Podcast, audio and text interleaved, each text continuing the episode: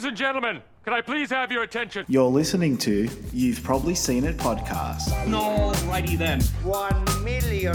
That's my credo. Don't regret. Today, Junior?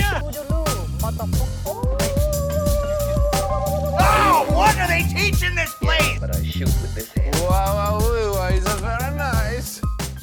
Welcome, everyone, to another episode of You've Probably Seen It with Adam and Michael. I'm the Waterboy, dude. I got a wooden spoon, dude.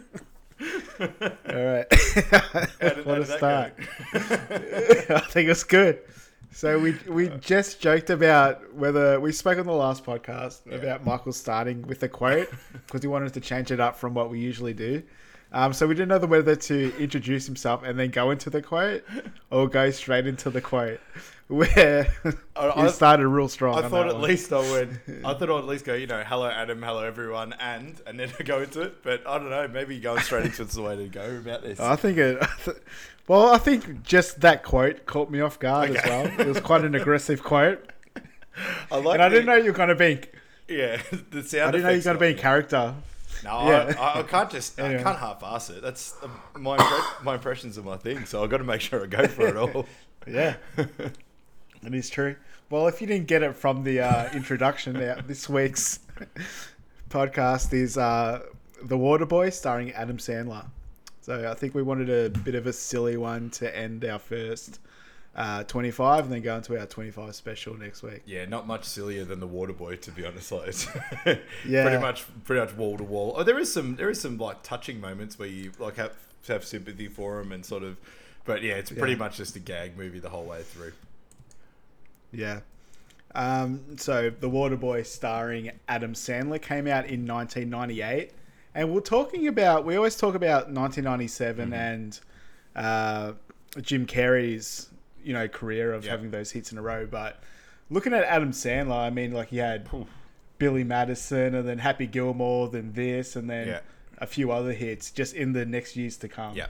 So he was as busy as anyone during that time. I think we talked about our Mount Rushmore having like, you know, obviously Jim Carrey and Adam Sandler, but then also Mike Myers as well, who maybe not to the same level, but had a lot around that time. So I'm probably missing one as well. But yeah, there was that era just seems to be just unbelievable. I was messaging my mate about this the other day, but how aggressive is Mount Rushmore that America just started to chisel presidents...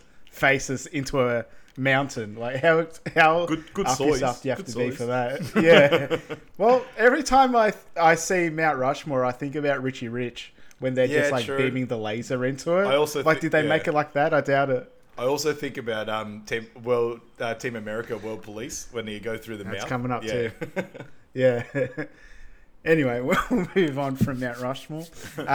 So.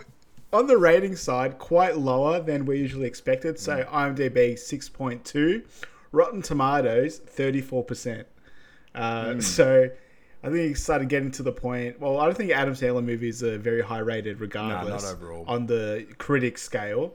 But yeah, 34% is very, very low. Yeah, I'll jump into a fact because it sort of goes along with this. It's just sort of like, you know, it's contradicting it. So this film is was actually the highest grossing sport comedy of all time. I think this is I'm not sure when this like has been updated or not, but it was the highest grossing sports comedy of all time, while another Adam Sandler vehicle, The Longest Yard, is the second highest grossing sports comedy of all time.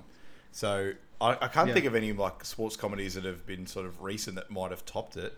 Me either. But and then this movie was the highest grossing football / sport film, like just without comedy, of all time, before being beaten by The Blind Side in 2009. So it's got a, you know, like it's earned its money and it deserves to be probably a little bit higher. Actually, I think they've hottest 100 day. So it should have been higher is probably a good phrase for today. Speaking about that, I had no idea. Obviously, with Australia Day, usually having the hottest 100 and that being a bit of a different talking point these days. I had no idea it was on today. Yeah, they moved like, it just first started Saturday, going, and or the last Saturday. Yeah, of, so I'm like, all right. But yeah, month. Sorry, back to that fact as well. Kathy Bates appeared in both of those movies, The Blind Side and Waterboy. So if you want a good sports movie, cool. Hire Kathy Bates. Always known for her sports movies, Kathy Bates, too. Not of the other thousand stuff she's been in. No. So, yeah, quite low on Rotten Tomatoes with the 34%. And Google users still quite high. So the everyday user loves it. Critics weren't a big of a fan of this one. I think we might need to start moving away from Google users because it's given us absolutely nothing. I'm thinking maybe like Apple movies or something like that because they might have a more... You know what I think we do? Sorry, we go Rotten Tomatoes critic score and then we go Rotten Tomatoes user score. Okay, that's good. I think we use that more of a... yeah. I thought you were going to say we do... We'll see how much the changes... I thought you were going to say we do our own rating system. I was like, ooh. No one cares what we have to say. No, it gives a... Yeah, they just listen to us for an hour and a half. They don't care.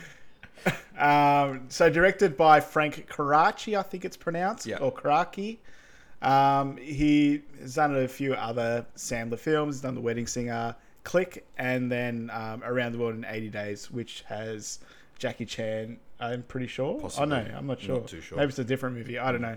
Anyway, written by Tim Hurley. Mm-hmm. He's done a few different acting roles, but mainly a frequent collaborator with Sandler. Yep. Produced by Jack Raputo, Robert Simmons, and they've just done a bunch of other Sandler movies as well. So it looks like he just has his team that he works with for a lot of these movies. And if you smash a movie out every year, I think it's pretty easy to have his just team. Just get the same guy and do it that way. Then a bunch of randoms, and same actors pretty much too. By the way, that Sandler movies, work.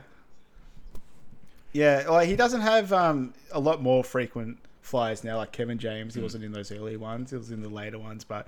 Yeah, it's got all the ones we talk about, Alan Covert and Schneider's in this one. My boy actors. Blake Clark. Yeah. Blake Clark is my boy in this movie. Which one's Blake Clark? Farmer Fred. We'll find out. I don't know. Farmer Fred. Oh yeah. He's my boy. He's so good. I'm gonna stand firm. He doesn't have a massive role, but he's my MVP, and I'm sticking to it. And that's it. Like he just makes me laugh so much more than anything, and it's just the dumbest comedy, but it just gets me. And he's my MVP, and I'm. Well, I think if we have to do two, we have to do two. But obviously, I think we'll have to do two. We'll say it now, but I think I'm gonna go Henry Winkler as my MVP. I think we did the reverse on this one. That I usually go for the sillier, smaller option, and then you push me back to the other one. So. I think we can get a special shout out to your boy. What's his name? Blake Clark. Blake Clark. But I think Henry Winkler does a great job. Yeah, I was watching even like him like sitting on the football later and stuff, like really sort of rare stuff. He's got some good comedic timing and he plays it well. So saying that, Adam Sandler as Bobby Boucher, Kathy Bates as Mama Boucher, Henry Winkler, as we said, as Coach Klein, and Feruza Balk as Vicky Valancourt. But as we said, they've just got a bunch of other Sandler frequent flyers in there as well. Summary of this movie is a water boy for a college football team discovers he has a unique tackling ability and becomes a member of the team. And being able to stream on Disney Plus once again. Disney Plus has been all over it lately. Yeah, I'm trying to figure out the ownership of everything, because I assume that if Disney Plus has this, it'll have all other Sandler films as well. I thought they'll be all the same company. Netflix, pretty much. I have no idea how it works. Netflix had most of Sandler movies from my memory. So he's got a deal with Netflix now, so all of his recent ones and all of his newer ones go straight on Netflix. But I don't know about the older ones. It's just a pick and choose of everything, I guess. Yeah. So, all right. So this first fact. So Henry Winkler's role as Coach Klein came about after he was mentioned in Adam Sandler's huge hit, The Hanukkah Song, where Sandler sang about various Jewish or half-Jewish entertainers, and very iconic song as well. Most people know that one. Mm-hmm. Sandler said correctly that the actor who played Arthur Fonzie Fonzarelli on Happy Days 1974 is Jewish, and Winkler was thrilled by the reference and contacted Sandler to tell him so. Sandler then decided to ask Winkler if he would read the script for the coach's role, and then say if he wanted to take the part. Winkler did so immediately and signed on to the film. So it's a really nice story of how it all came together, and he plays such a good role, like you said, in this movie.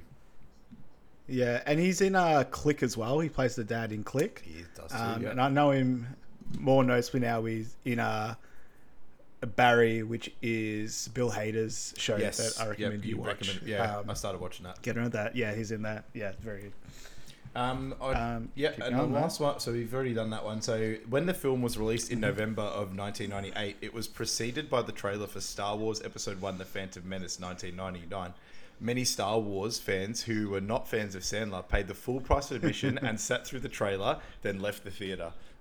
Which maybe that's why it's the highest grossing film for so much. They'll do it. Yeah. But I've mentioned... Why don't they just... They should have just watched it on YouTube. Watch the trailer on YouTube. Simple. A lot easier.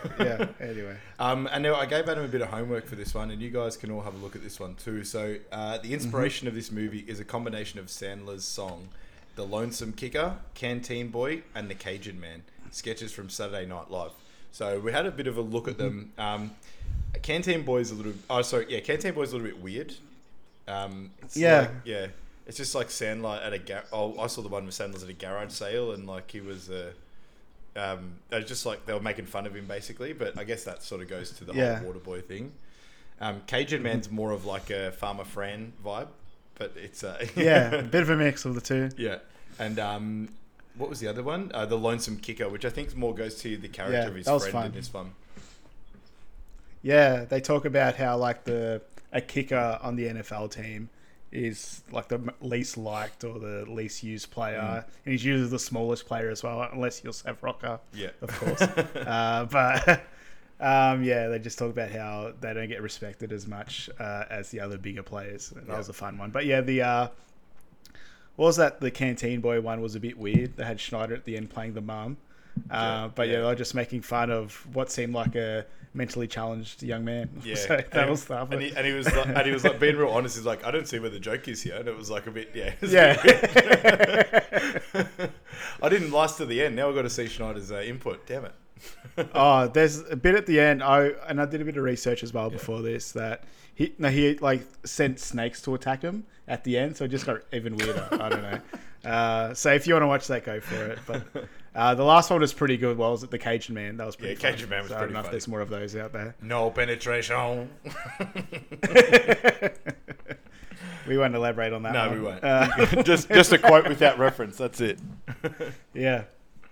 All right, let's get into it. I've got a beer today because it is 33 degrees and I don't have an aircon in this room. Yeah. So I got a beer. I got my stubby holder, which I think we will start chatting about selling properly. Yeah. And then we'll get into it. I've pretty much finished my Asahi before we've even gotten to the notes, so I think I might have to run to the fridge real quick.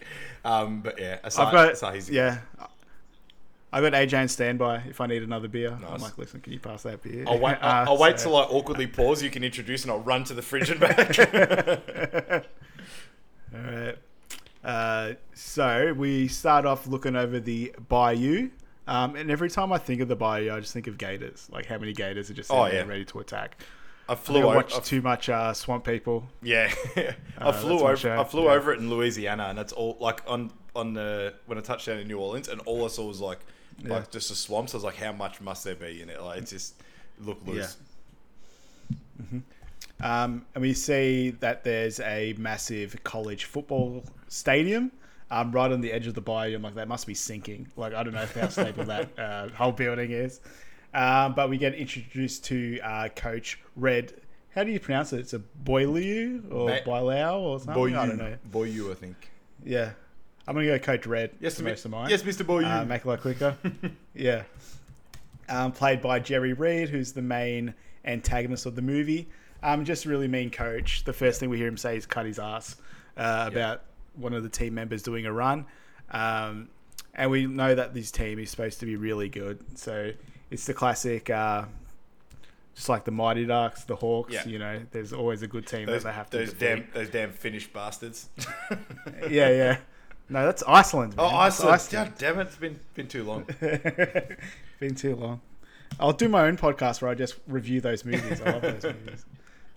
But then Sandler comes out in his like decked out Waterboy costume with all the different testing, kits and his water and his cups and everything. He's got rainwater, spring water, and distilled water all just ready to go. Yeah, just in case you just wanted to have the difference. So he's not mucking around. Mm-hmm. He's got a real passion for this stuff. You can see.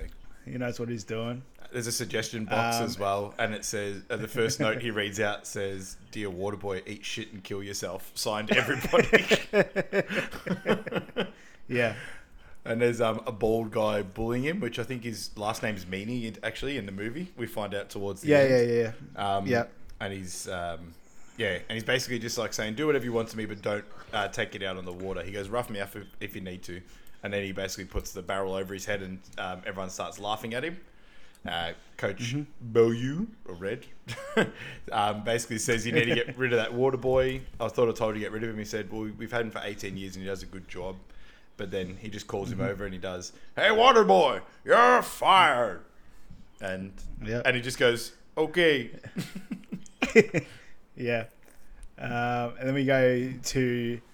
him driving home in what I thought was a little tractor, but it's actually a lawnmower, ride-on lawnmower. So that's how he gets around everywhere. And we get introduced to Mama Boucher, played by Kathy Bates. And she does a lot of serious roles too. I'm not sure if this was one of her earlier comedies, but yeah, she smashes it in this. And it was quite scary, I think, when I was watching it as a kid. Yeah, she plays that role well. And she also has The Office as well, which that's what I remember from most, I think. Yeah. Well, like her bigger role, she was in that Misery, where a Stephen King novel that became a movie, where she's an unhinged fan. I don't think you'll like it too much. It's a pretty good movie. Yeah, and I know most recent times she's just in a lot of American Horror Story as well, but she's been in hundreds of movies and she's a legend. Yeah, no, I know. She's just smashing up a catfish's.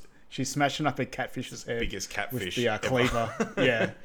I don't know how real it is. And we get introduced to Steve the donkey, their like pet. And this is my another one of my facts. So there were two mules trained for this film named Steve and Billy. The mule in the film is Steve, but Steve would not bray excitedly. So when a mule is heard, it's Billy braying. Just so you guys know. If you want to know which one's Steve, which one's Billy, you now know. So I don't know if it was a horse or a donkey, but it might be a mule. That makes more sense. Mule. Yeah. I thought it was donkey. I actually wrote Steve the donkey and then wrote a fact about it being a mule. Oh yeah. Well, I just wrote Steve the donkey in the house. Yeah. So we're both correct. We both stand corrected. I like how he just comes in. He goes, "Hi, Steve." And then what is he? He said something about something bad happened today. And then Mama holds up a cleaver. He goes, "Somebody hurt you, my boy." Very aggressive. Yeah, they're really unhinged. Yeah. And basically said he's fired and Mama's happy because he can stay at home with her now. He says in the most timid voice ever, "What if I was thinking about maybe trying to get a new job?" Like, "Don't you raise your voice at me, Bobby Boucher." And then he said, "I'm not going to raise my voice. I don't like confrontation. I'm a voigo." And then we find out that he's interested in a girl who's also into astrology called Vicky Valancourt, which will come up later in the movie, which we already talked about. And then he's like, "What did I tell you about girls?" And it goes to a flashback and he goes, talking about Vicky again. So this is a bit of a long-term love thing. And he goes, "I don't want you hanging out with that little girl because little girls are the devil." And it's a bit of an ongoing thing throughout the movie as well. Says he wants to work. And his mum says, "You don't have what we call the social skills." So she basically just wants to keep him like all shacked up to herself throughout the movie. And then we have Bobby watching TV in his room, so he's watching pro wrestling. His favorite wrestler is Captain Insano, played by the guy that played The Big Show. Yeah, he's not sure what his actual name is. Paul White. He's now in AEW, the wrestling franchise that I watch now, and that's his real name. He goes by. I remember he just got a Netflix show or something too, and I think that was cancelled. Oh, really? So, oh, that's a shame. I don't know if anyone wants to... Yeah, exactly. I don't know. No, it's just a shitty sitcom. Okay. It's like he's got like a daughter and he's like a wrestler. Well, he was actually like as good as Shaq at college at one stage and then chose like professional wrestling, like as a big man. Like maybe not as good, but like he was up there like... Yeah, that's a bold claim. It's a bold strategy, Cut, and let's see if it pays off. Yeah. So Bobby calls in to chat, which is pretty cool that you can call into wrestlers. And he offers him offers to be his water boy.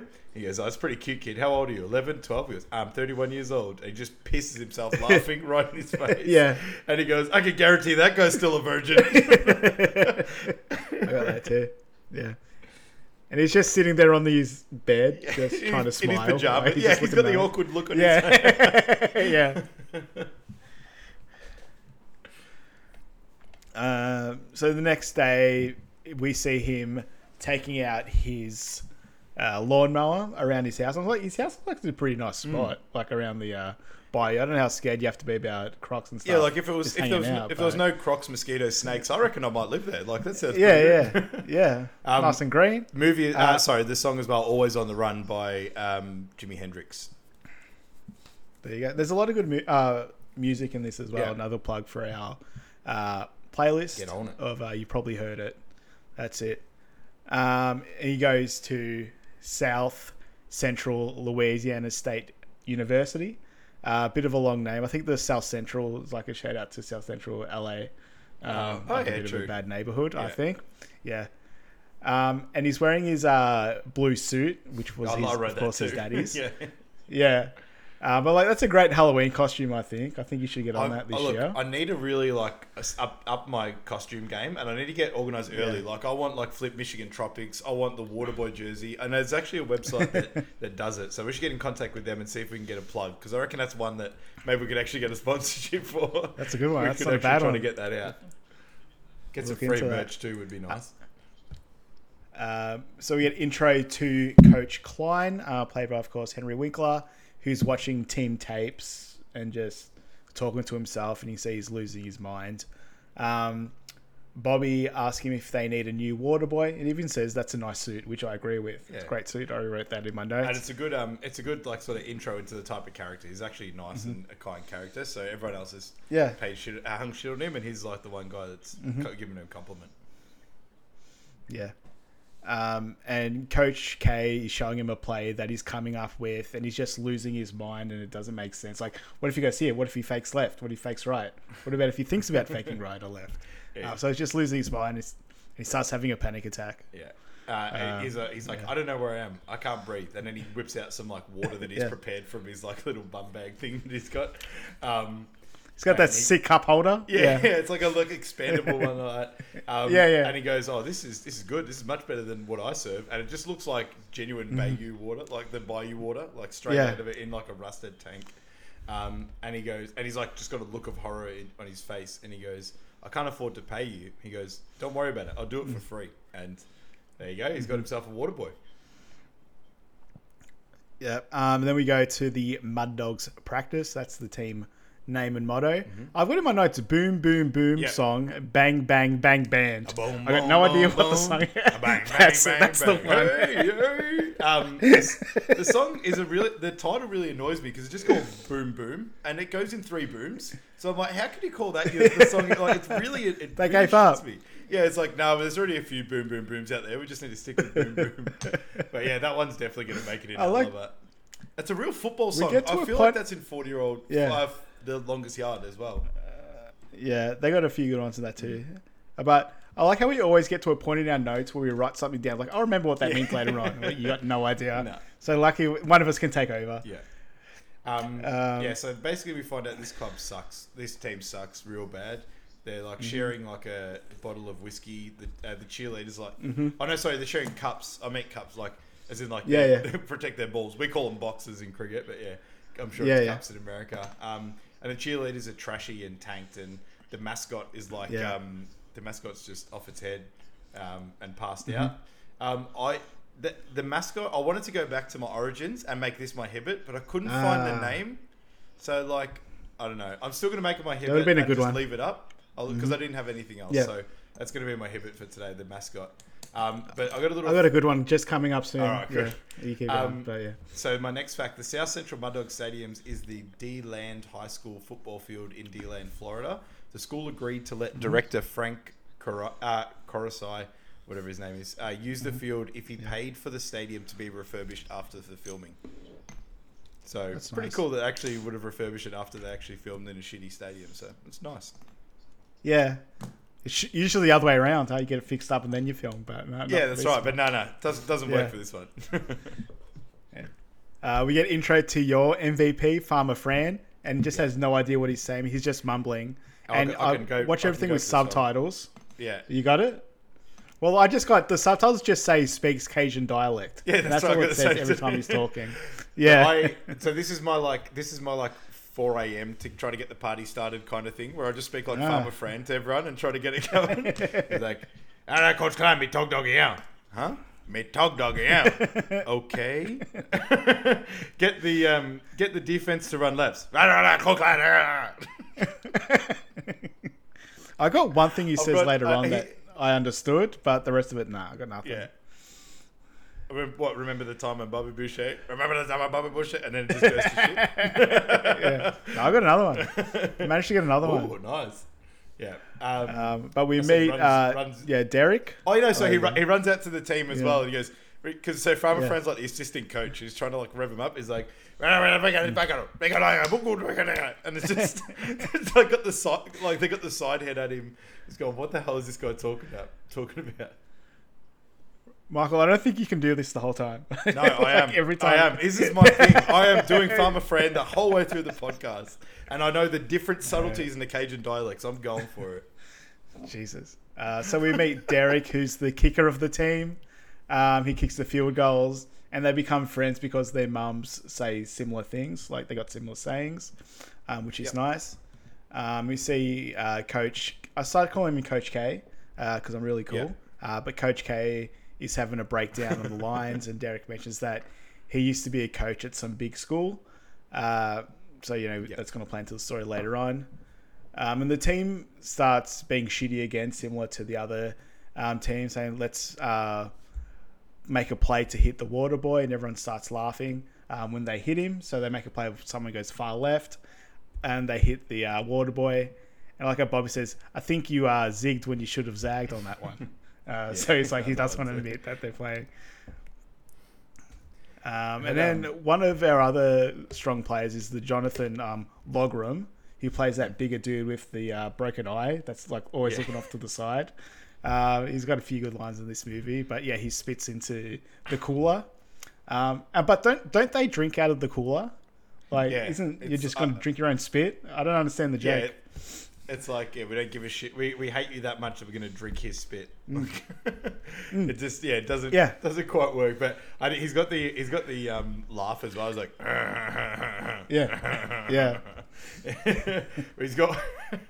he's got one scene coming up where he just like, his laugh is just perfect. Where he's just like really aggressively laughing, and I'll get to that when we get there. But after he spits into the cooler.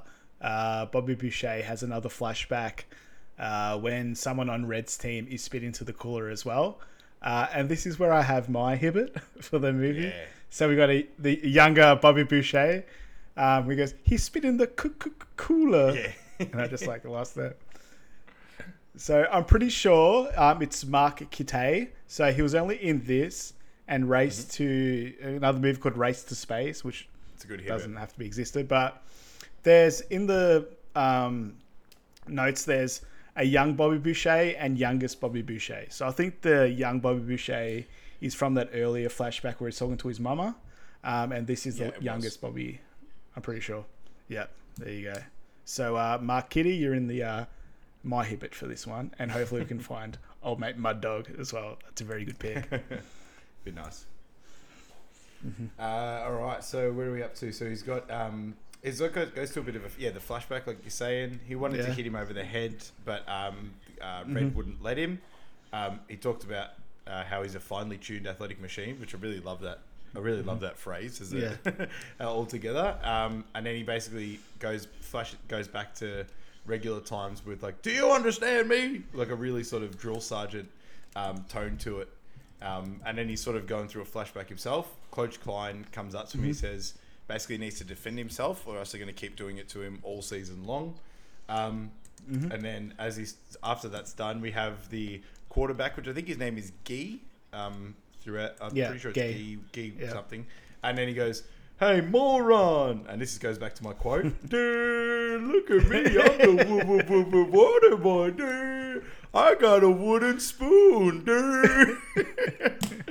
Yeah, it just got me going.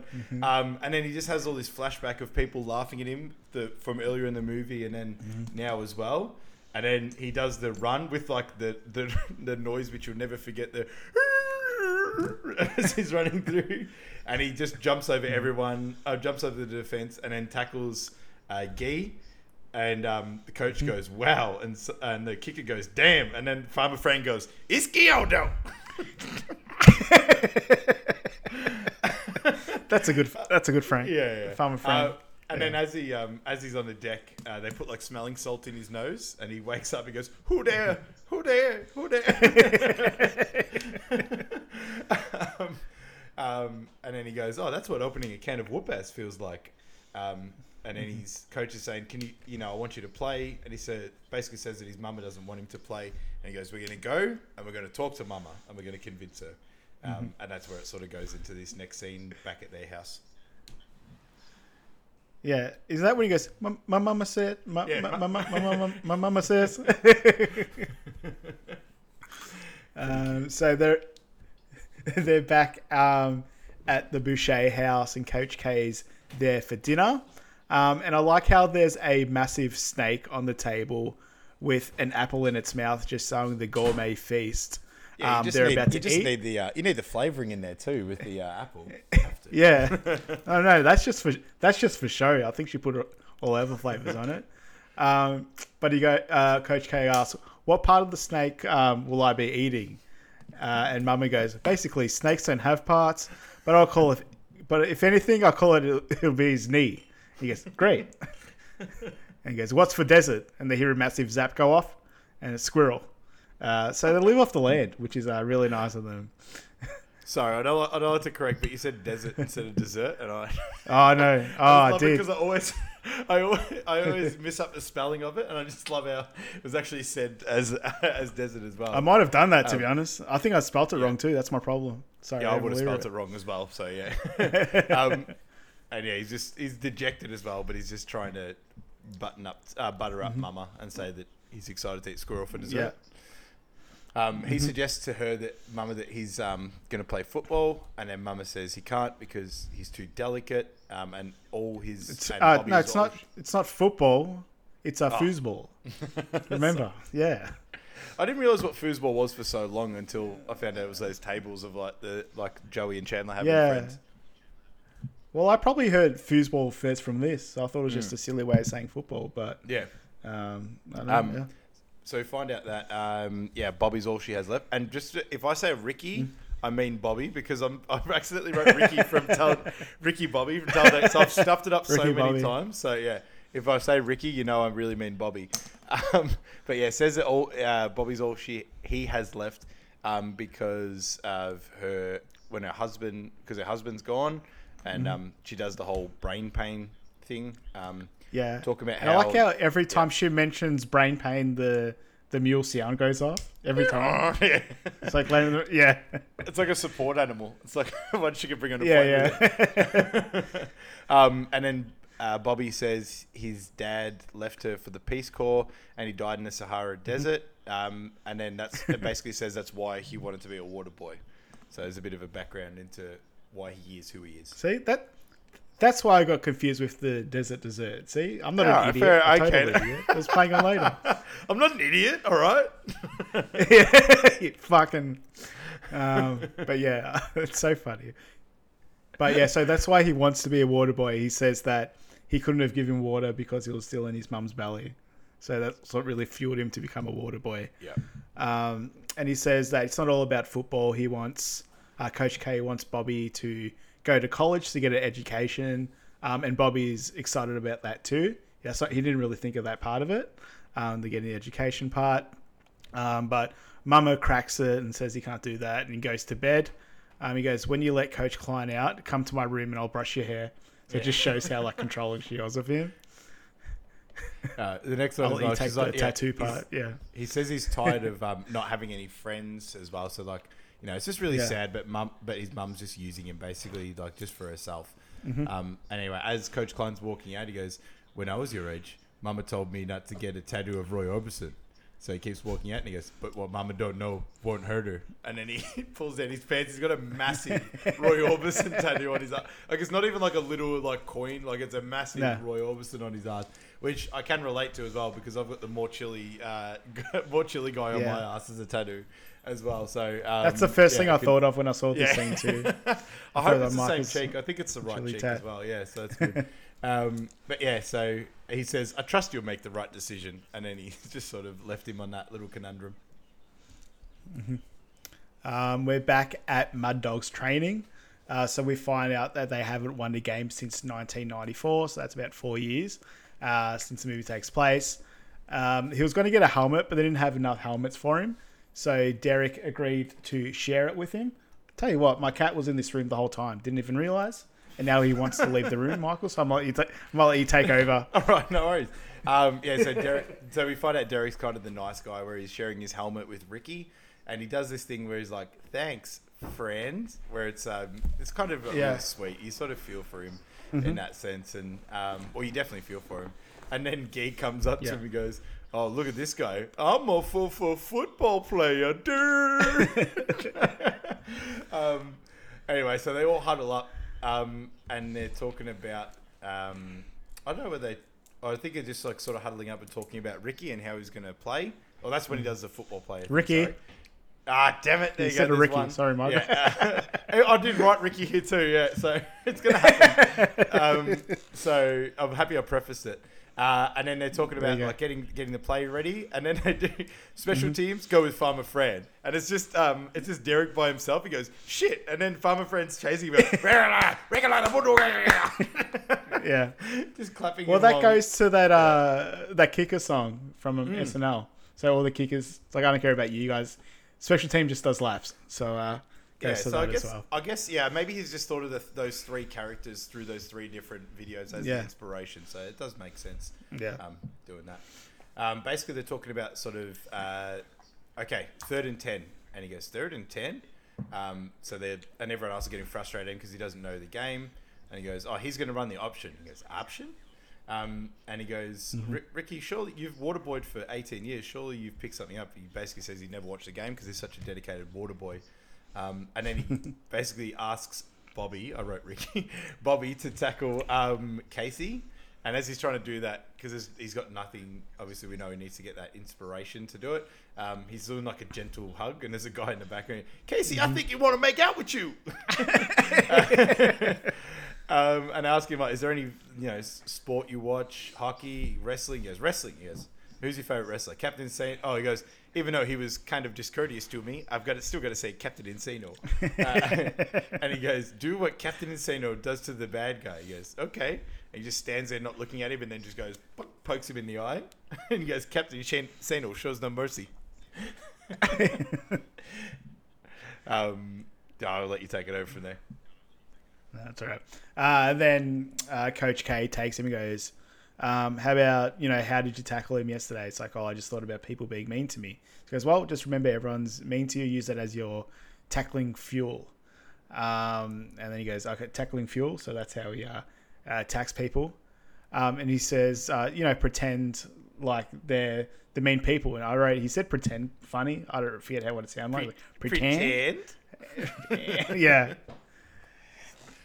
And he thinks of Coach K. Thinks of Coach K, and then he tackles the guy. He's got his hilarious yelling sound as well, and I think this was an extra hilarious sound from Bobby. But he says, "All right, can you do that for me every time?" He goes, "Not only will I do that for you, but I'll I'll do that for you." So he just got off there. Little stutter boy. Mm-hmm. The next scene is in class, so he's now in a class because he's a college student. And he said, basically, Derek's in a class too, and he says, "Why'd you choose this class? It's really hard." And he says he chose it for the view, and there's a nice fountain out there, so it's a pretty simple mind, which is quite nice as well. And then we get introduced into Colonel Sanders, their teacher, and he comes in with one of my favourite lines. He goes, "Y'all shut up now." He looks into the room. Should start your classes like that. Yeah. So we'll get to the room. And then he goes, basically the first question, he goes, why are most alligators abnormally aggressive? And he goes, I know the answer to this. He goes, raise your hand. And he does like a weird like cup, like hand thing. Like when he raises his hand, it's really weird. And he goes, Mama said alligators are ornery because they got old empty for no toothbrush. And he goes, wow. And then like they're all laughing and he's like laughing along with them, like just because he's trying to fit in. And then some guy puts his hand up and he goes, alligators are angry because of them. They have an abnormally large medulla oblongata, which is a very a phrase I think everyone knows just because of this movie. We learned that. Yeah, we learned it from that. Yeah. Yeah. He's basically basically saying, no, but Mama said, and he's like reinforcing it. And then he goes, tell me where happiness comes from. He puts his hand up again, and he goes, all right, let's hear what Mama's got to say about this. He says, Mama said happiness comes from magic rays of sunshine that comes down when you're feeling blue. He goes, wow, Mama's wrong again. And he goes, Mama's not wrong. You're wrong, Colonel Sanders. And then Mama's right. And then everyone's laughing at him. And then Colonel Sanders goes, there's something wrong with his medulla oblongata. And then he turns around and goes, and then bang, smashes into him. And then he just says, it's okay, Coach Klein said I could defend myself. I like how all the students just call him Colonel Sanders as well. And they just go along with it. It's like, it's just Colonel Sanders. No other name. Yeah. Then we go to the first game of the season. And you see the mascot and the cheerleaders are just there wrecked on the ground. And just like sharing that bottle of whiskey. Bobby's still giving out water. So he's taking his Waterboy job still seriously. And they say, you don't have to do that anymore. You're one of the players of the team. And Coach K says, just do whatever you did to Colonel Sanders. So that's how he knows to do that. He feels bad about lying to his mum. And you just see his mum at home playing badminton with Steve. It's just like the racket's just hanging out of Steve's mouth. Pretty good effort to get him to do that as well. Yeah, yeah. And then we get introduced to these two fans. They're like sort of big redneck fans. One of them's actually got his head screwed on, and the other guy, he's been in a few things. He was in Austin Powers as the guy that does the whole radar thing. I'm not sure what his name is, but he's been in a few things. And the first thing goes, so I bet you 50... Oh, yeah, go. So he's Ron Howard's brother, Clint Howard. Right. Yeah, we have talked about that, I think. Yeah. So, and I just realized there was the... Henry Winkler Happy Days connection with Clint Howard too, with Ron Howard being in Happy Days. I realised that about most of the way through the movie. So nice little connection there. Yeah. So he says, I bet you $50. Guy throws a touchdown pass in his first play. Check it out. And then he throws an interception, and then the other guy runs out of bounds, and he's laughing. He goes, you owe me $50. And he goes, you said it was going to be a touchdown pass, you crazy asshole. I love the crazy arsehole. Well, I thought... this is a combination of words I use in this. Just so simple, but it just gets me so bad. Well, I thought he was going to throw a interception and the other team will throw it for a touchdown. Yeah. So he'll technically be right, but no, just got tackled. They made him even more wrong. And Guy, the QB, is still being so mean to Bobby Boucher. And they're going to show him what college football is all about when they're lining up. So, they're going to maybe do a play where Bobby gets tackled and injured as a bit of a hazing thing. But before they do the hike, what's it called? I don't know. They start the play. Yeah. He thinks of the opposition's QB as Guy. Well, he called him Needle Dick as well. Yeah, as Needle Dick. Needle Dick. And he goes, your name is Needle Dick. I like the shock on the other players' faces when it's like, I've got no idea what this guy's talking about. Just terrifying. It comes in later as well when he's got like the voices in his head later in the movie, and they're just looking at him going, "Holy shit, this guy! Please don't hurt me." It basically then just goes into like a massive tackling montage of just how good he is. Yeah. And then he eventually takes a timeout because the ref is really dehydrated, so he calls a timeout just to give him some water, which is kind of sweet. That's nice. is like losing his, is just like losing his mind, like he's in his own head, like really going crazy. And then his defense causes the Mud Dogs to get an interception and a touch. Oh no, so is it a touchdown or a safety? I think it was a touchdown. It's touchdown, yeah. Yeah, and then he does the whole slap hands. Well, I was thinking about, because I heard about, you hear about people on the lines of American football games, and they have to be crazy to do that.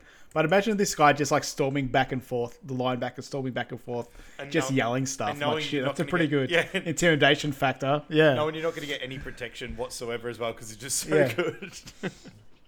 Yeah. I mean, it works.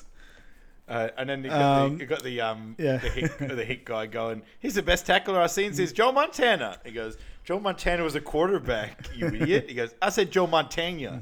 And Joe Montana is actually like a Latin American actor. Like, I don't even know where. I don't even know if he played like a tackler in a movie or something. But doubt it. Yeah. And basically, they're tied at 7 with 30 seconds to go. And then Bobby goes up to like one of the offensive linemen, and he goes, "Best of luck to you on the upcoming play." And he goes, "I'll be playing with your mama tonight." And he just goes 62. It just keeps it in his head. And then the ball hikes, he intercepts, and then he goes, he just looks for 62 and gives him the ball, and he goes, there you are, and just gives it to him, and then he runs all the way for a touchdown, and they win the game. But then as he scores the touchdown, Bobby comes through and double drop kicks him over the line, and he goes, I love my mama very much, now you know that. And then everyone's complaining to Bobby that he lost the game for us, mostly Guy. He goes, you lost the game for us. It's like, I'm sorry, will you still be my friend? He goes, no. And he just storms off. Get away from me. Yeah. After the game, he leaves the stadium. And I think this is the first intro to Vicky, isn't it? It's the first time I actually see her in the movie. And she's fixing up his lawnmower. And we learn she just got out of jail. And this is the Farmer Fran part, which I understood what he was saying. Yeah. So he goes, we're here to fight another day. No, he didn't. I'm like, all right, that was it's close. Close, but yeah. Look, I'm a big Farmer Fran guy. Yeah. I'm a big Farmer Fran guy. Okay, so I apologize. We live to play another day. We live to play another day. Oh, same. And then he looks at her and goes, pretty close. He looks at her and goes, where are you now? He's got a line in another Sandler movie, like a random sort of like a line. I can't remember what Sandler movie it is, but he just pops up in one other movie as well, like as a little, and I think he might be my Hibbert if we get to that movie as well, because it'd be perfect. I don't know. I'll lose my mind when he comes on. I'm a big Farmer Fran guy, as you can tell. And then basically says, let's go out for dinner. And then she says, well, Mum doesn't like me going out for dinner, but sometimes on a Saturday afternoon, Mama, she has the grill and the burgers and the plate. And he goes, Bobby, are you asking me to come to a party? He goes, yes. And then she goes, I hope you like what I did to your lawnmower. And then as he's driving home, he's just absolutely flying down the road. Yeah. We were at the Boucher house for a barbecue. And Mum is just grilling up some baby gators. They look so like fake and rubbery too. Yeah. And we find out that Vicky is studying, is it astronomy? Yeah. I always get confused between astrology and astronomy. Yeah, they're stars, astrology. Yeah. Yeah. Like, and yeah, Mama has no time for that. She thinks it's the devil. One of the many tools of the devil. One of the many tools of the devil. And Vicky says, you played great yesterday. And he has to stop himself and say, as the Waterboy, you played great as the Waterboy. Because, of course, Mama doesn't want him playing foosball. And they go, did they catch the gorilla that escaped from the zoo and punched him in the eye? Because Bobby got a black eye from playing football. It's like, no, they haven't caught him yet. It's like how a gorilla wouldn't tear you apart. It would just give you a black eye. Before that as well... she goes, remember when that man wanted you to play foosball? He goes, Roy Orbison. Yes, I remember. Roy Orbison. He goes, no, Mama, the search continues when they're looking for the gorilla. He goes, I've done one of these ones so good. Would think much of it. And, what would you think if Bobby did play foosball. Yeah. He goes, I wouldn't think very much of it, and I don't think very much of you too. And I'm very disturbed that you're interested in my boy. And she says, I'm very interested in your boy.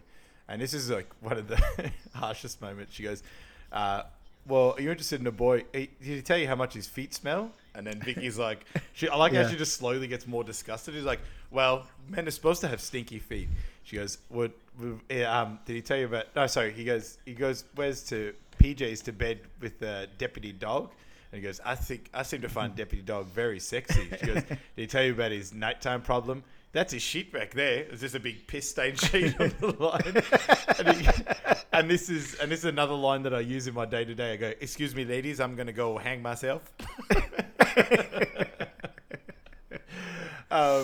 It's out of character for him as well. He's usually quite positive. Yeah, he's just like, I've had enough of his line. Yeah. And it basically says like he can hang out. Yeah, he can hang out with. She said he can hang out with whoever he wants. Vicky does, and then Mama goes, "Yeah, he can hang out with whoever he wants, except you." And he goes, "I forbid you for seeing that woman. She's the devil." And then he basically says he sticks by his Mama's side and says, "Sorry, Vicky Valancourt," and leaves it there. Mm-hmm. And Vicky just bites into a baby gator's head, so you know she's pretty savage herself. Yeah. And Bobby is quickly featured on SportsCenter, and he had 16 sacks in that last game, which is fucking massive. And Coach Red is watching on, and he checks on his green book, and he's a little bit spooked, because, of course, they're rivals. The next game, it's 3-3 with less than a minute to go, and he's talking to his teams like, the whole team's got to work together. Bobby just can't do this by himself. And the whole team go off. He goes, tells Bobby that he has to do it all by himself because the rest of the team's shit. Yeah. And I like how Farmer Fran is. I wrote batting. I think I meant padding. He's just like holding the hand and padding off the dog mascot. And he's like sort of like rubbing like it, a dog's hand. And he's like murmuring like in the Cajun dialect. Like, oh, yeah. And then you hear the announcer over the speaker is like, and good news, first string quarterback does not have a broken neck.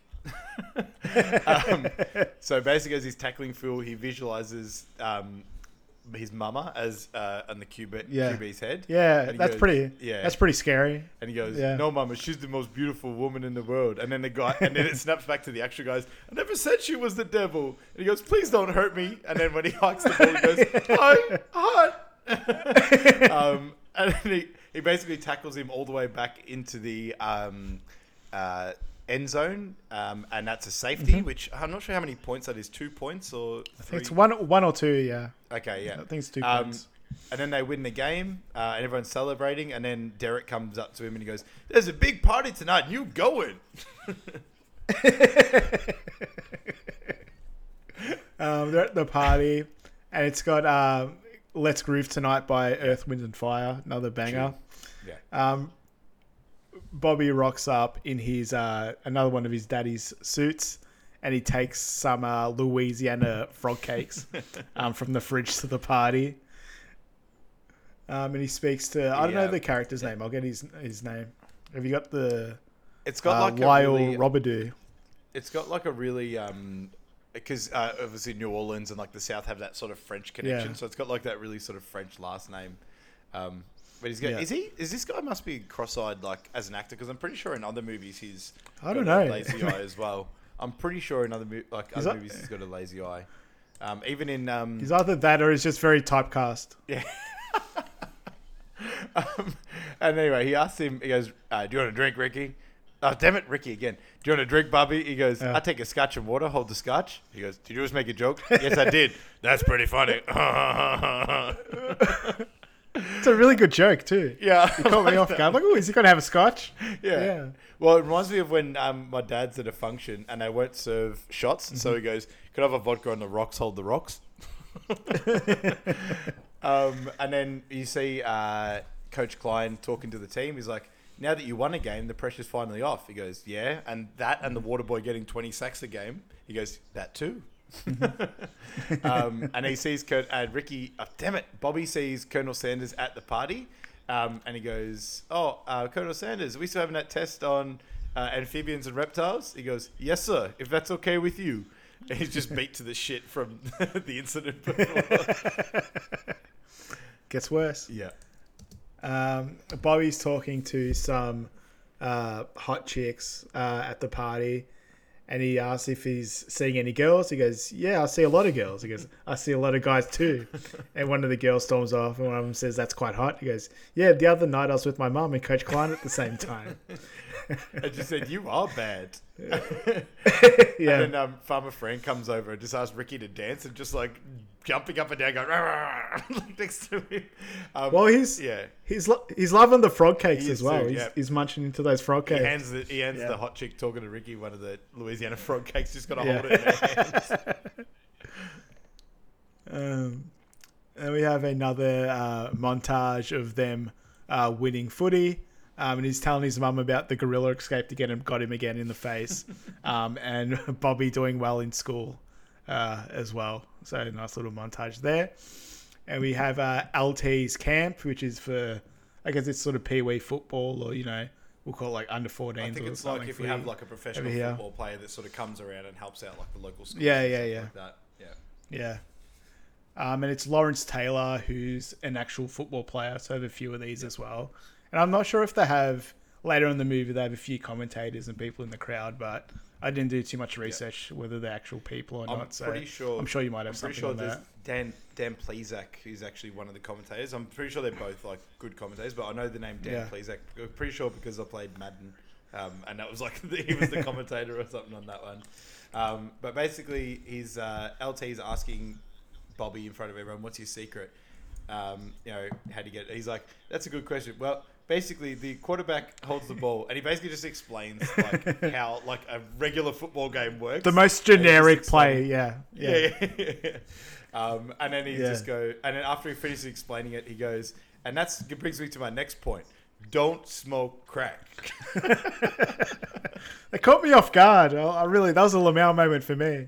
And all the kids are nodding, so, just like in unison. Yeah.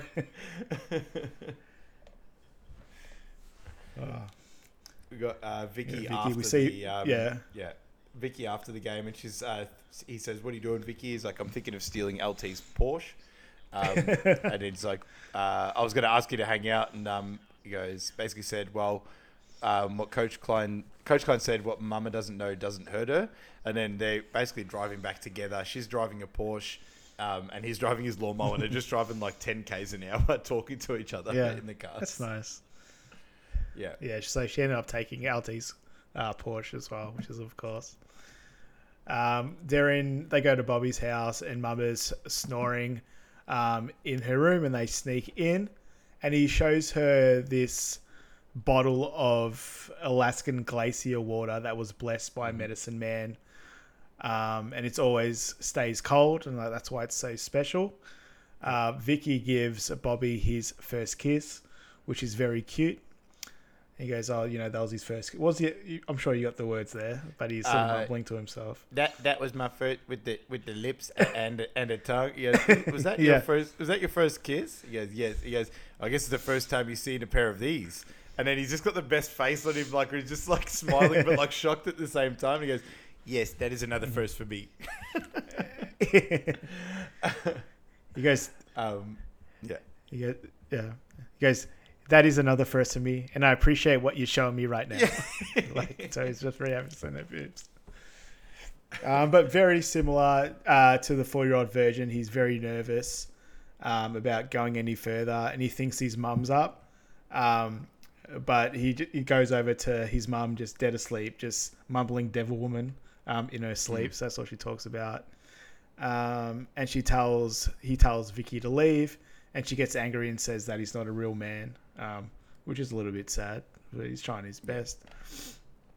I don't know what I got. We're in this next name. I got breakdown of the plays. I don't know. Oh yeah, I don't know what this means. There's not much going on here. But it's they're breaking down the play.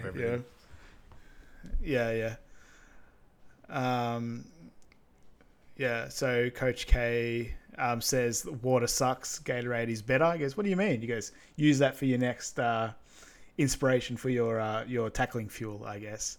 And we get into the Gatorade sucks. You know, our Gatorade good Water Sucks. It really, really water, sucks song. Water sucks. Gatorade's better. No, it's not. It's like, water sucks. It really, really sucks. Water. Like the whole team has got his face on.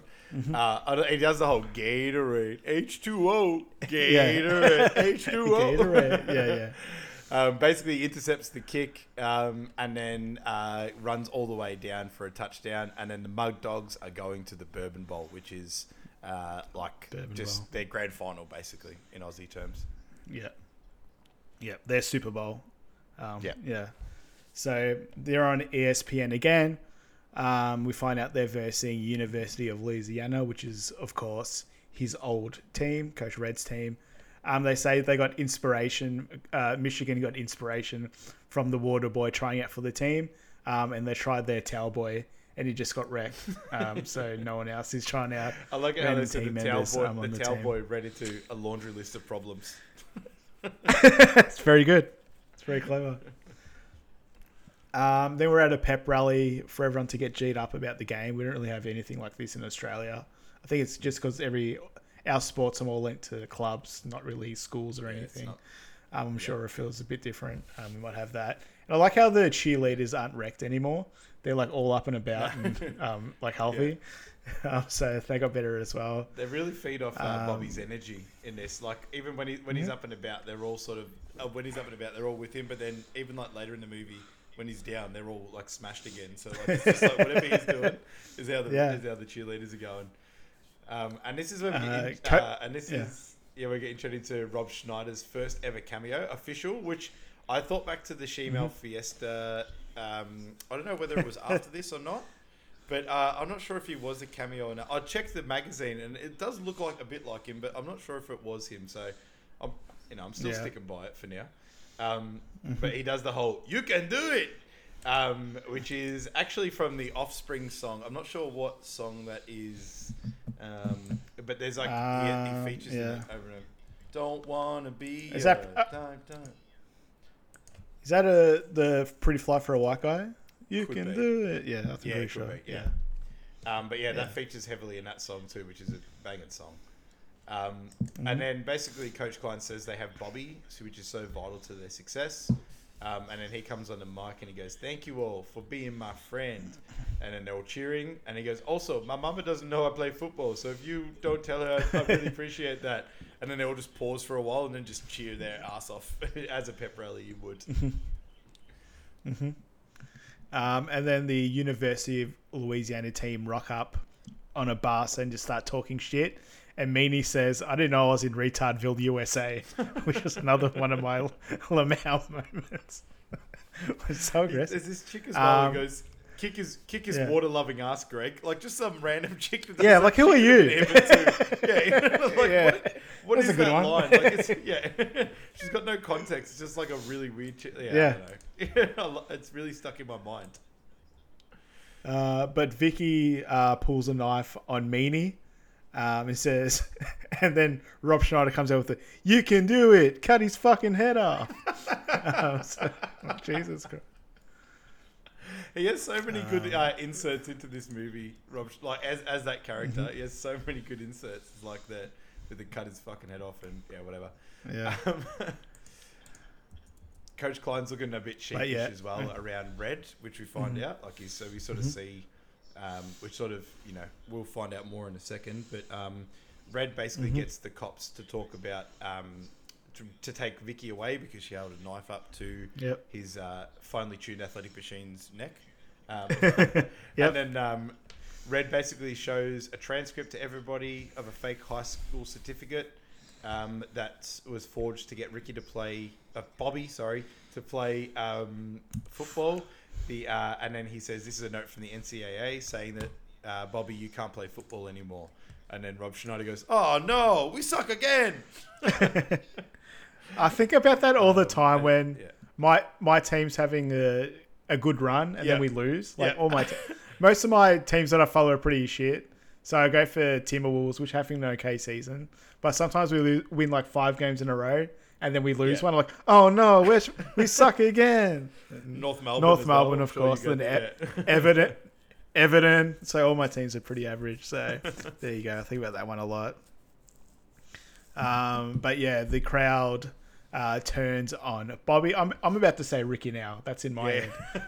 But yeah. But yeah, the crowd turns on him and starts calling him a cheater.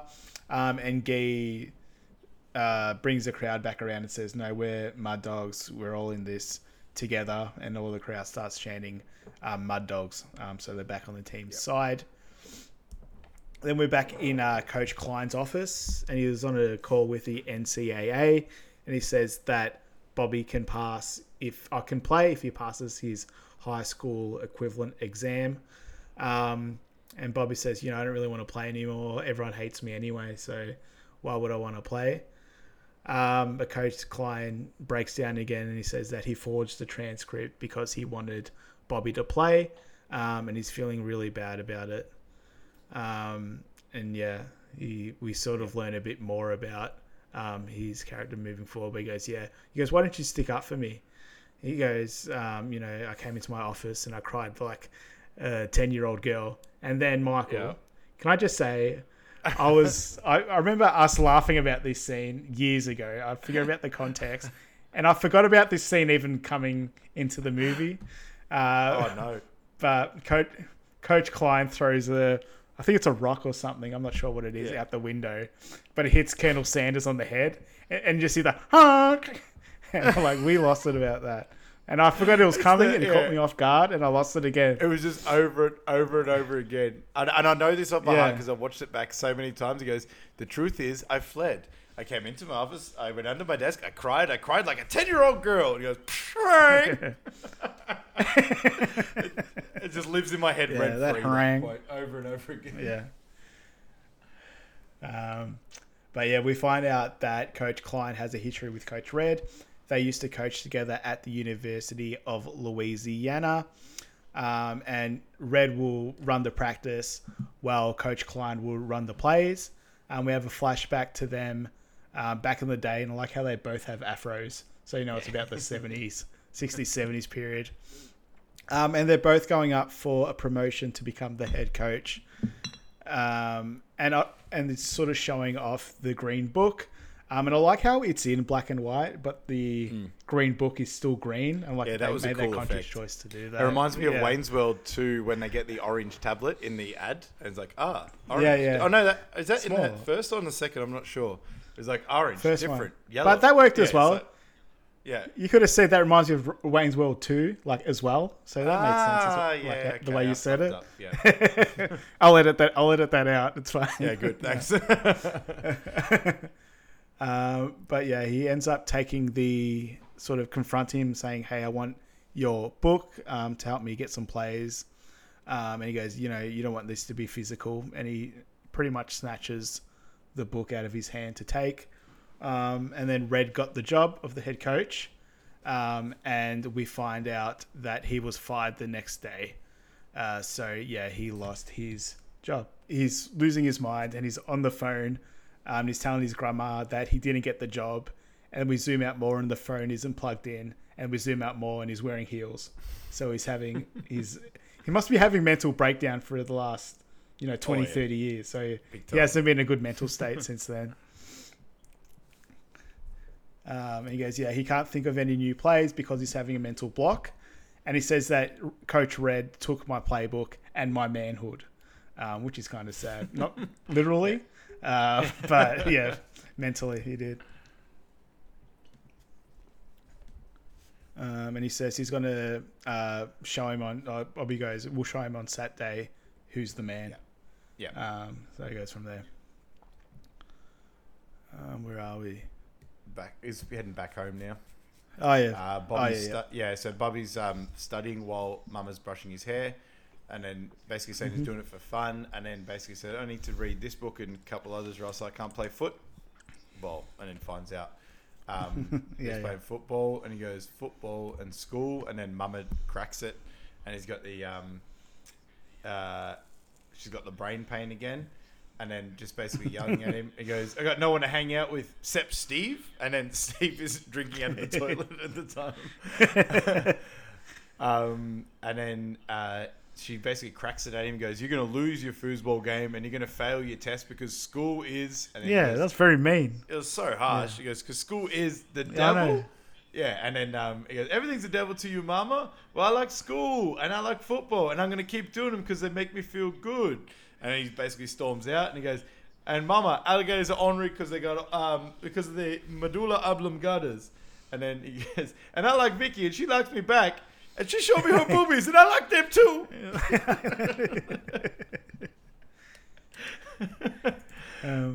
I'll go through the next one as well. So it's Bobby taking a test, and the song "Small Town" playing in the background, which is another banger for me. And basically the guy has got a really thick like southern accent. He's like, "This is the high school equivalency test. It's 300 multiple choice examination." And he's basically just in a room with him and then like three examiners staring at him, which is very full on. And Vicky's on the outside. Yeah. She's holding up like some signs to basically communicate to him. And then if the sign says, "Want me to kill them?" And he just like shakes his head. It's like, "No, I'm good." And then there's a flashback to... And then the first question was, "When did Benjamin Franklin invent electricity?" And he goes, "The flashback is like... flashback." And Mama goes... "I did. If Ben Franklin didn't invent electricity, I did. Ben Franklin is the devil." And he just sort of shakes his head off and continues with his test after that. And then we find out that Bobby got 97 on the test. I'll assume that's 97%, not 97 out of 300. Yeah, true. That's not a great score. And he tells Vicky that he told his mama that he likes Vicky, and he likes football and everything. And then when a cop comes up and he tells Bobby that his mama got sick and she's now in hospital. So we go to the hospital and the doctor says that they can't find out what's wrong with Mummy Boucher. And Bobby says, "I know what's wrong with her. She has a broken heart because of me." I like how she's just smiling as well, like the whole time she's in bed. Yeah, and she's so she's in bed, breaking character the whole time and smiling and looking over. But he's saying, "Mama is the only one that cares about if I live or die, and she's my whole world." And sort of makes more sense that a few scenes ago that the whole team turned on him.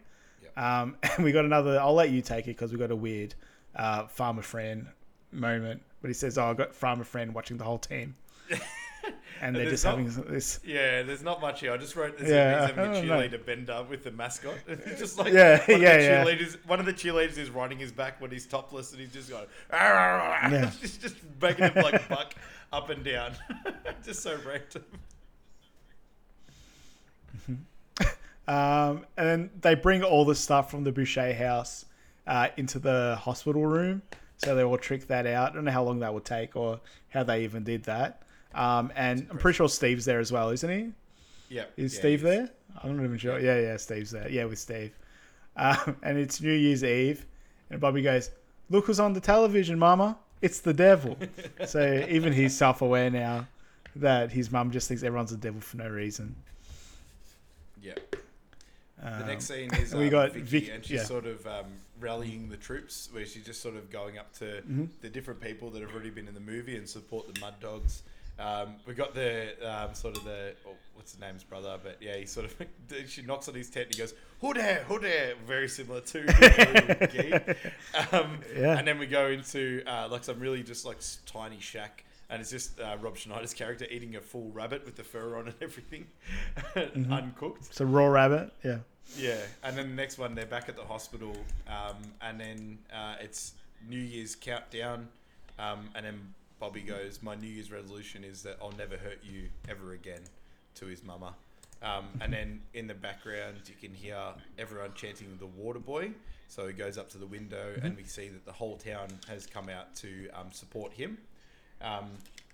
And then Vicky sort of talking about sort of the people that have come over to how much they love him, and then it goes to that guy again, the hick, and he goes, "I am not what you call a handsome man," and he just talks about sort of how he doesn't have certain things, and goes, "Or a fully functioning brain," and he goes, "You're an inspiration," and he just starts crying, and then as he's crying, Vicky hugs him, and then he just slowly moves his hand up and like, grabs her boob. Just taking any opportunity. And then basically he says, just basically tells everyone to keep their voices down because his mum is trying to sleep. I'm sorry, but, you know, I've got to look after her. And then Rob Schneider's character goes, well, wake her ass up. We got to win tomorrow. That's such a good line. Yeah. They're in the hotel, and he wakes up and he sees that Mama is awake as well. So she's come out of a fake illness, and she's showing him a photo album. The first pic is a really hot dude. And he goes, no, that's just the guy that I dated before your dad. And you can see that Bobby is a little put off by that and confused. And then we show a picture of his dad, and it's actually played by the director, Frank, what is it? Coraci or something. Coraci, yeah. Something like that. And he's got, he goes, so he's getting letters from the dad, and he goes, Dear Helen. He goes, who's Helen? He goes, that's my first name. I'm like, okay, so he's got no idea. Yeah. But he's got really decent handwriting for Bobby's dad, the way he looks. So good on him. So I assume they set it up that he was supposed to move to New Orleans, and then the rest of the family are going to follow him over to New Orleans as well. So he says he's moved to New Orleans and he's found a job as a lemonade vendor. So it's very similar to the Waterboy job that his son has, but there's no money yet. And then the last letter, it just says it with to whom it may concern. So he's dropped the Dear Helen entirely. And he goes, he's fallen in love with two things, big city living and a voodoo woman named Phyllis. So he doesn't love her anymore. And then it's Ciao Roberto. So he's changed his name from Robert to Roberto. I like how in the credits at the end, it's Roberto as his character name. So they it's good. Respectful. A bit of a gag there. Yeah. Mm-hmm. She basically admits to Bobby that she lied and that he deserted them. He says that your mum is healthy as an ox, and says she hid him away for too long. Now it's time for you to go and play foosball with your friends. So there's a lot of character development there where she's realised, you know, she can't hide him anymore. The next clip is the Bourbon Bowl, and there's a bit of a fact on this one. So the climactic Bourbon Bowl scene was filmed at the Citrus Bowl in Orlando, Florida. However, the flyover that you see during this part is actually of Williams-Brice Stadium at the University of South Carolina in Columbia, South Carolina. There you go. All the fans in this as well are mostly UCF students, not UFC, UCF students. Yeah, I just like a bunch of extras from the local college. I guess the college they're basically using. Yeah, yeah. But they get there on one of those iconic New Orleans Bayou airboats, which sort of float with the massive fan on the back to get to the stadium. Red's team gets an early lead, and there's the two sort of delinquent guys played by Clint Howard and the Alan Covert guy, and I don't know who those two guys were in front. Like Greg Lloyd and Zach Thomas. I don't know who those guys were. Pretty sure they're actual scouts or parts of the organization. Because in the credits, there's a lot of credited as himself or as themselves. Yeah. So there must have been one of them. Yeah. And then he goes, and he goes, "Are you going to eat that hot dog, Jimmy?" He goes, and he takes it from him. He goes, "No, I'm not going to eat it now." And then he goes to halftime and just says that. Is it the Cougars? I wrote down Cougars, but I'm not sure if that's what the team's called. The Cougars are dominating at the half. And he goes into the locker rooms and we see Coach K sort of hiding behind a locker. Yeah, I've got this whole thing myself. I'll go for it if you don't mind. There you go. You go for it, yeah. Yeah, so he goes, "Anybody got an idea?" And then Derek goes, "Hey, remember the time when Bobby tackled the referee by mistake?" And everyone just starts laughing. Then Lyle Robidoux, which is the cross-eyed guy, goes, "Yeah, that was pretty funny. How about the time when Bobby tackled the guy from Louisville and threw him into the stands?" And everyone laughs again. And then Guy goes, "Y'all remember the time he intercepted the ball and his pants fell off and he ran for the touchdown bare ass?"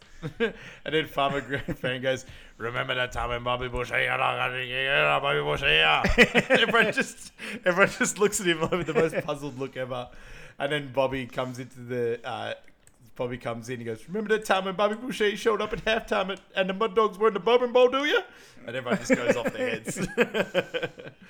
And then Guy basically says sorry. And he's like, you're the only one out of us that could have passed that test. So pretty good moment there. Shows about the college side of sports over there. And then it goes into the next half after that. Yeah. And commentators are saying that the mum drove him to the stadium on the fan boat. So we're in there. And yeah, mama sees the whole crowd chanting Waterboy and says, foosball's not for the devil. It's for my Bobby. And it's time to open up a can of whoop ass. And I noticed in this is Tom Sawyer's playing in the background by Rush. Yeah, second. I remember second I hear him in the background. Yeah, should we put it in twice? Yeah, there you go. Double up. If you can, you can. But yeah, so everyone knows, of course, Tom Sawyer by Rush from I Love You Man. Bit of a banger, but I've never heard that movie in my life, and now I've heard it twice. Yeah, in two different movies. Yeah. Then we have some football playing. So Bobby figures out that the other team's doing reverse and sacks the quarter B, and he gets a fumble and the team gets a touchdown. And they have the two commentators. Do you have the commentators' names? If they're real commentators or not? No, I'll check. I'll have a look as you continue on. But yeah, I'm pretty sure. I can't remember what the other guy was. What did I say before? Anyway, I'll keep it up. Yeah, you keep going. I'll have a look now. Yeah. But it's very similar to the Bob Costas and the, I think it was Al Michael from the basketball, where these two were sort of bickering with each other. And he goes, Boucher knocked the poop out of him. He goes, poop? So they have a bit of back and forth. And like Mum is giving the cheerleaders some coffee to perk them back up because, of course, if Bobby Boucher's up and about, the cheerleaders have to be up and about as well. And what we find out is that their team's defense is really good with Bobby Boucher playing linebacker, but their offense is really shit. So they're very good at stopping points, but they're not very good at getting points as well. And Coach whispers... you go, jump in. Dan Patrick, so I was wrong with that one, and Brent Musburger, but they are good commentators, and they have age. Real dudes, really. Yeah. That was like 25 years ago. They can age if they want. It's a decent stint. So Coach Red whispers in one of his players' ear, must be the quarterback, and the offense just start taking knees. So they're not playing any. Offense anymore, which is pretty smart strategy. So it stops Bobby Boucher's effect on the team, and they just have to win by their offense doing stuff, which isn't going to happen because their offense is really shit. So it's actually quite a smart coaching play from Coach Red, and because of that, Coach Klein gets afraid and starts leaving. And Bobby goes, are you afraid of Coach Red? He goes, I'm petrified. Yeah. And he uses his technique of pretending that he's someone else that you're not afraid of, and then you can attack. And then we have the little baby face laughing on top of Coach Red's face. And Coach Klein starts doing that little bit of baby talk to him. It's like, poopy poop, you do a poop. Long. Yeah. Goes on for a bit too long. And then he's back into the game, and he's got his mojo back, Coach Klein. So he starts running plays for the team.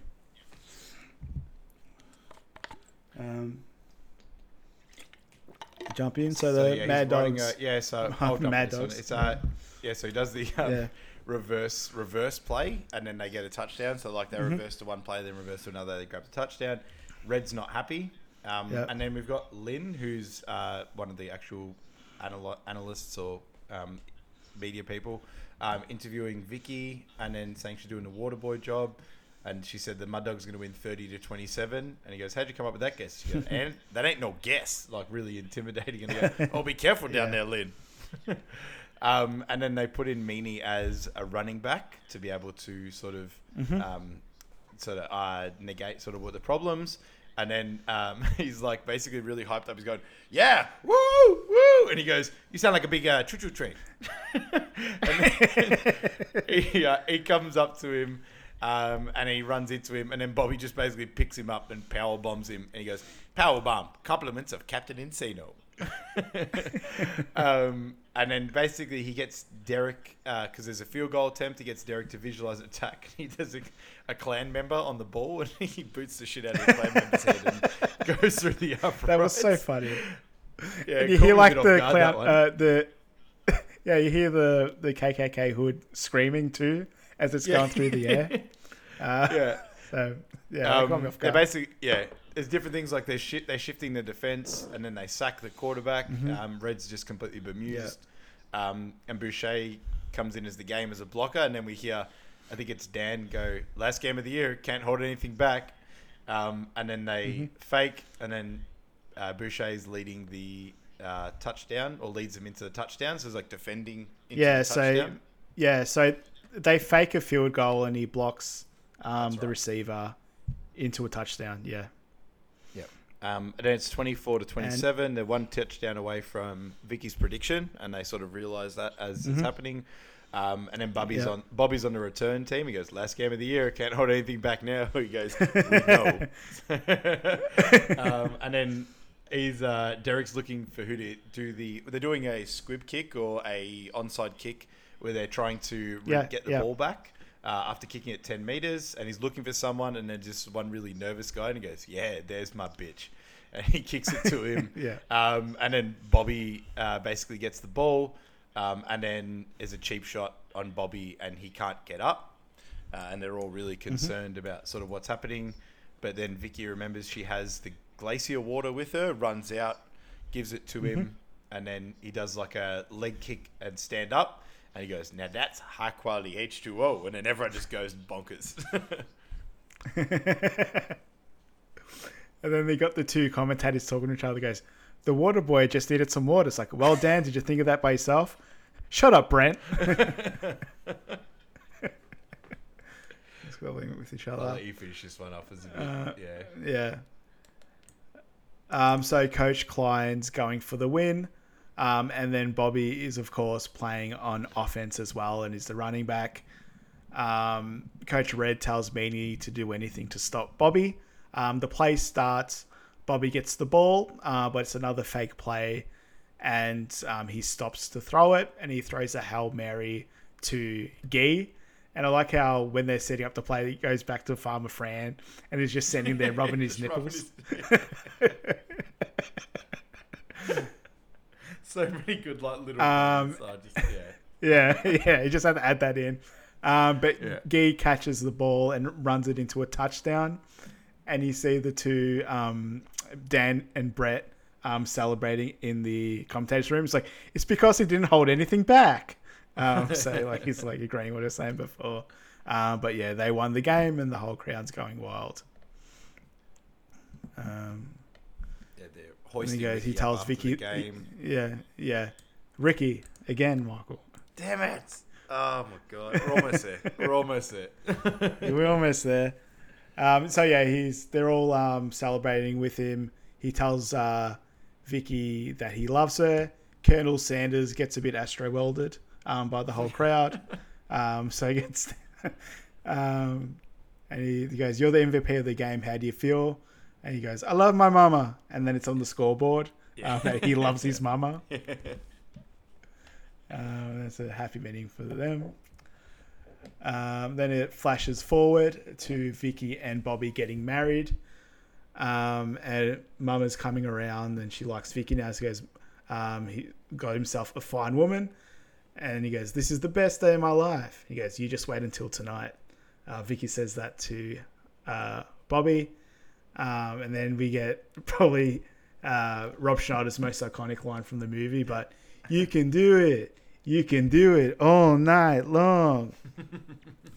And then he goes, I'm going to go and do it. And they ride off in their lawnmower, which has been pimped out for the wedding. I think Pimp My Lawnmower is a new exhibit show. Southern episode.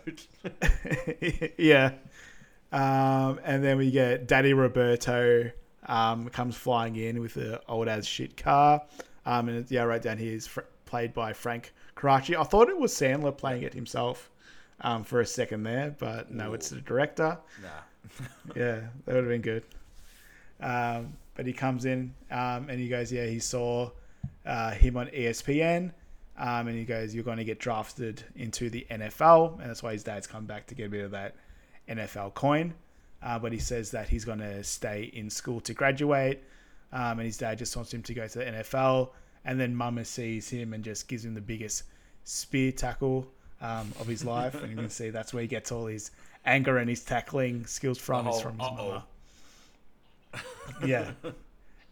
And then Mama says, go have fun becoming a man. And then that's the end of the movie. That's it. There Great laughs in this movie. 130. Yeah. So our next episode coming up is our 25th episode. So we've got a little bit of a special where we're going to chat about some of our favourite movies and some just pretty much some of our highlights over the first 25 episodes.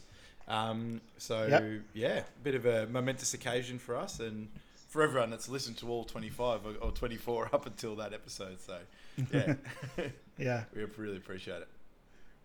Cool. Yeah, we'll get into that then. And we built out the whole new intro, which is another banger, which I'm very proud of. So we'll debut that in the 25th episode as well. For, guys. It's one hell of a intro. There you go. All right. We'll call it. Michael's going camping. I've got to make some tacos. So we'll call it a day. Thanks, everyone, for listening. Thanks, everyone. See you guys. Bye.